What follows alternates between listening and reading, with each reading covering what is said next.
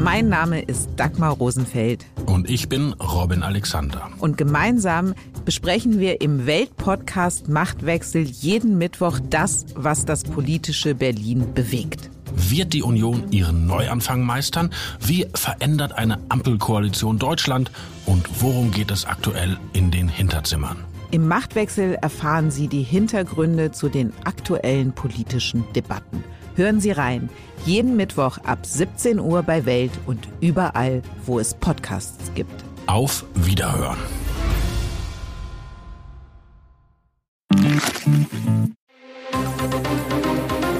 Das Bild News Update. Es ist Dienstag, der 26. Dezember und das sind die Bild meldungen Deiche weich wie Pudding. Riesige Menschenkette rettet Ort vor Katastrophe. Neue Statistik enthüllt Asylschock für Deutschland. Kinder warten vergebens auf Geschenke. Betrunkener Weihnachtsmann verunglückt. Grau und nass statt weiß und winterlich. Weihnachten fällt in Teilen Deutschlands in diesem Jahr buchstäblich ins Wasser. Seit Heiligabend füllen freiwillige Feuerwehren und THW Sandsäcke, die gegen das Hochwasser schützen sollen.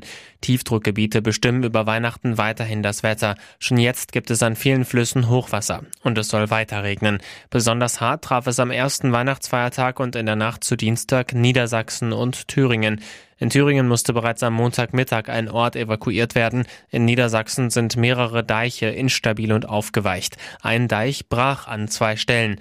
Der Deich sei stark aufgeweicht, es gebe einen sehr hohen Wasserdruck und Risse, sagte Feuerwehrsprecher Dominik Janssen.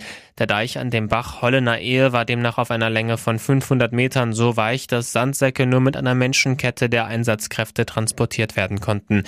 Am frühen Dienstagmorgen gab die Kreisfeuerwehr Leer vorsichtige Entwarnung für Hollen. Die Deichsicherung ist vorerst abgeschlossen und die Lage weitestgehend unter Kontrolle, erklärte die Feuerwehr. Den Angaben zufolge standen zeitweise bis zu 600 Helfer auf dem Deich. Sollte es doch noch zu einem kompletten Deichbruch kommen, stünden weitere 3000 Sandsäcke bereit, um die Höfe in der Gegend und betroffene Gebäude direkt zu sichern, erklärte die Feuerwehr. Alle aktuellen Infos zur Hochwasserlage gibt's auch zum Nachlesen auf Bild.de. Alarmierende Zahlen von Europas Asylchefin Nina Gregori. Die Direktorin der EU-Asylagentur rechnet mit deutlich über einer Million Asylanträge im Jahr 2023 in den EU-Ländern. Allein im Oktober habe ihre Agentur rund 123.000 Anträge registriert, die höchste Monatszahl seit sieben Jahren, sagte Gregori den Zeitungen der Funke Mediengruppe. EU-Spitzenreiter im Oktober Deutschland. 27 Prozent aller Anträge wurden hierzulande gestellt und damit mehr als in Frankreich und Italien zusammen, die im EU-Vergleich auf den Plätzen zwei und drei liegen. Und auch insgesamt sind die Zahlen in Deutschland dramatisch angestiegen. Laut dem Bundesamt für Migration und Flüchtlinge kamen hierzulande bis Ende November 325.801 Asylanträge zusammen, 52 Prozent mehr als im Vorjahreszeitraum.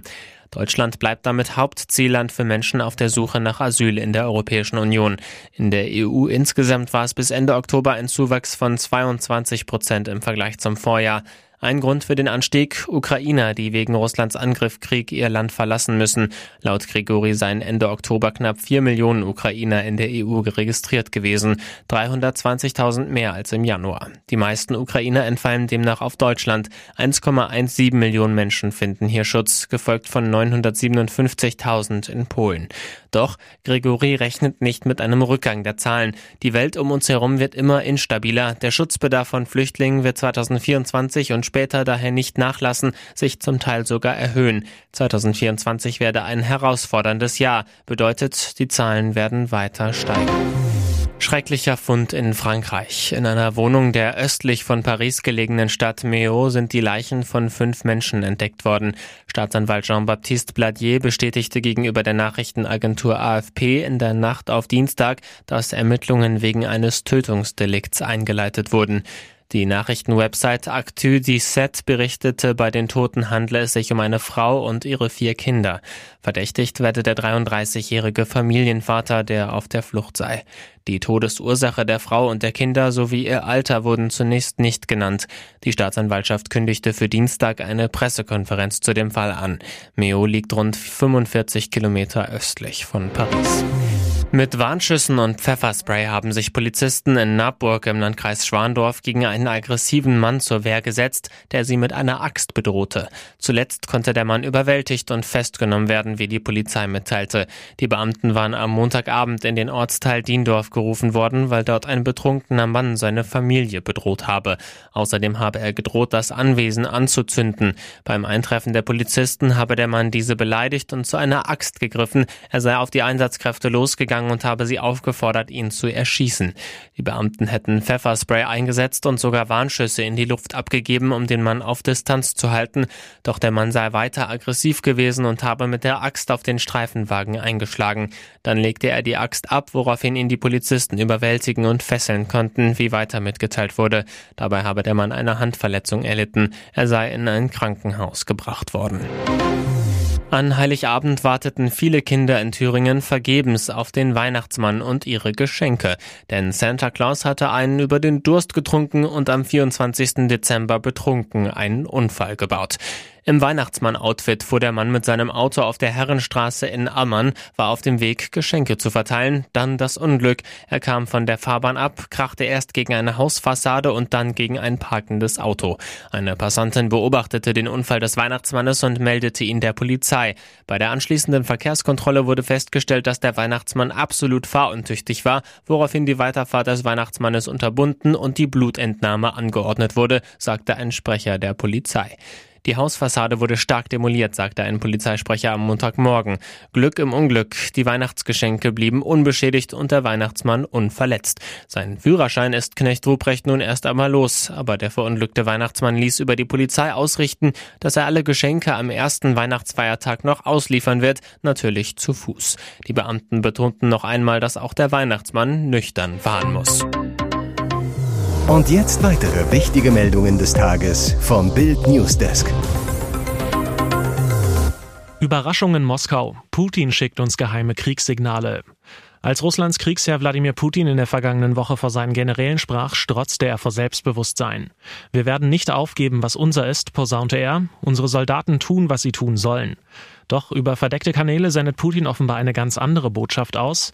Demnach sei er angeblich bereit, einen Handel mit der Ukraine zu machen.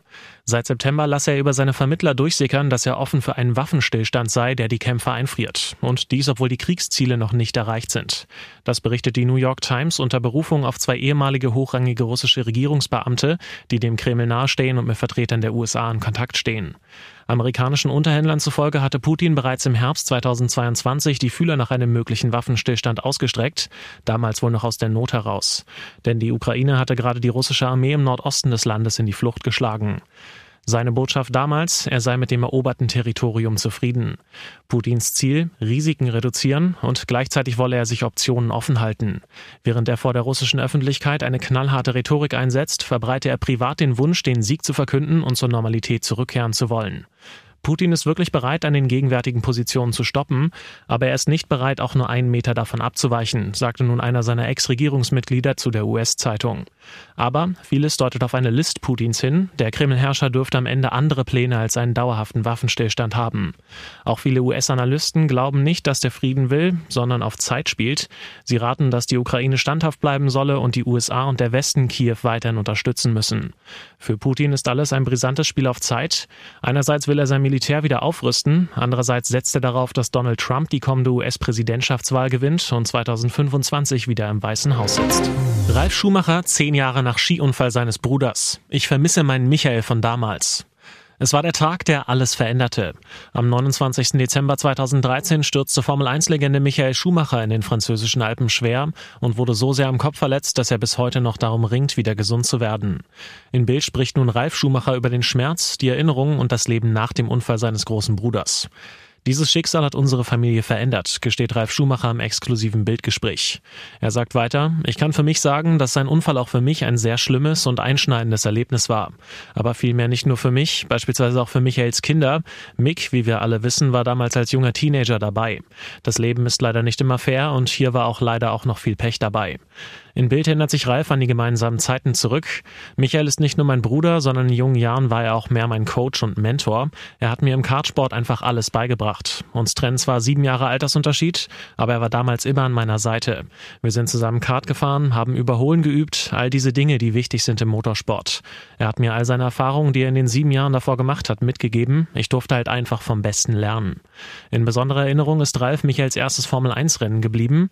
Er zu Bild, da war es bei uns damals auf der Kartbahn ruhig, denn alle saßen im Imbiss meiner Mutter, alle haben sich den Start angeschaut, wo Michael dann ja leider technisch bedingt nur ein paar hundert Meter weit gekommen ist. Das sind schon ganz besondere Momente. Auf die Frage, wie er heute über seinen Bruder denkt, wird Schumacher emotional. Ich vermisse meinen Michael von damals. Das Leben ist manchmal ungerecht. Michael hat in seinem Leben oft Glück gehabt, doch dann kam dieser tragische Unfall. Gott sei Dank konnte man dank moderner medizinischer Möglichkeiten einiges tun, aber trotzdem ist nichts mehr wie früher. Schlechte Nachricht für Nachteulen. Wenn sie zu spät schlafen, droht diese Krankheit. Wer nachts gerne um die Häuser zieht, sollte vorsichtig sein. Nachteulen sind nämlich anfälliger für Herzerkrankungen. Eine im Fachmagazin Sleep Medicine veröffentlichte Studie schwedischer Forscher zeigt, dass Atherosklerose, eine Verhärtung und Verengung der Arterien, bei Menschen, die spät schlafen, doppelt so häufig vorkommt wie bei Frühschläfern oder Frühaufstehern. Und diese Atherosklerose kann zu Angina pectoris, Blutgerinnseln, Herzinfarkt oder Schlaganfall führen. Von den 771 Studienteilnehmern im Alter zwischen 50 und 64 Jahren bezeichneten sich 144 als deutliche Morgenmenschen und 128 als deutliche Abendmenschen. Die Untersuchung ergab, 41 Prozent derjenigen, die sich häufig die Nächte um die Ohren schlugen, hatten eine schwere Arterienverkalkung, wogegen es bei den Frühschläfern nur 22 Prozent traf. Die restlichen Studienteilnehmer, auf die keine der eher extremen Schlafgewohnheiten zutraf, lagen dazwischen. Während frühere Untersuchungen bereits belegt hätten, dass Nachteulen ein höheres Risiko für Herz-Kreislauf-Probleme haben, belege diese Studie erstmals, wie sich der zirkadiane Rhythmus, also die innere Uhr unseres Körpers, auf die Herzarterien auswirken kann, so die Wissenschaftler der Universität Göteborg.